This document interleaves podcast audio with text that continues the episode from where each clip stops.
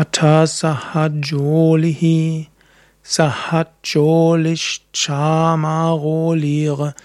वचोल्या भेद एकटः जले शुभस्मन् निक्षिप्य गोमया गोमयसम्भवम्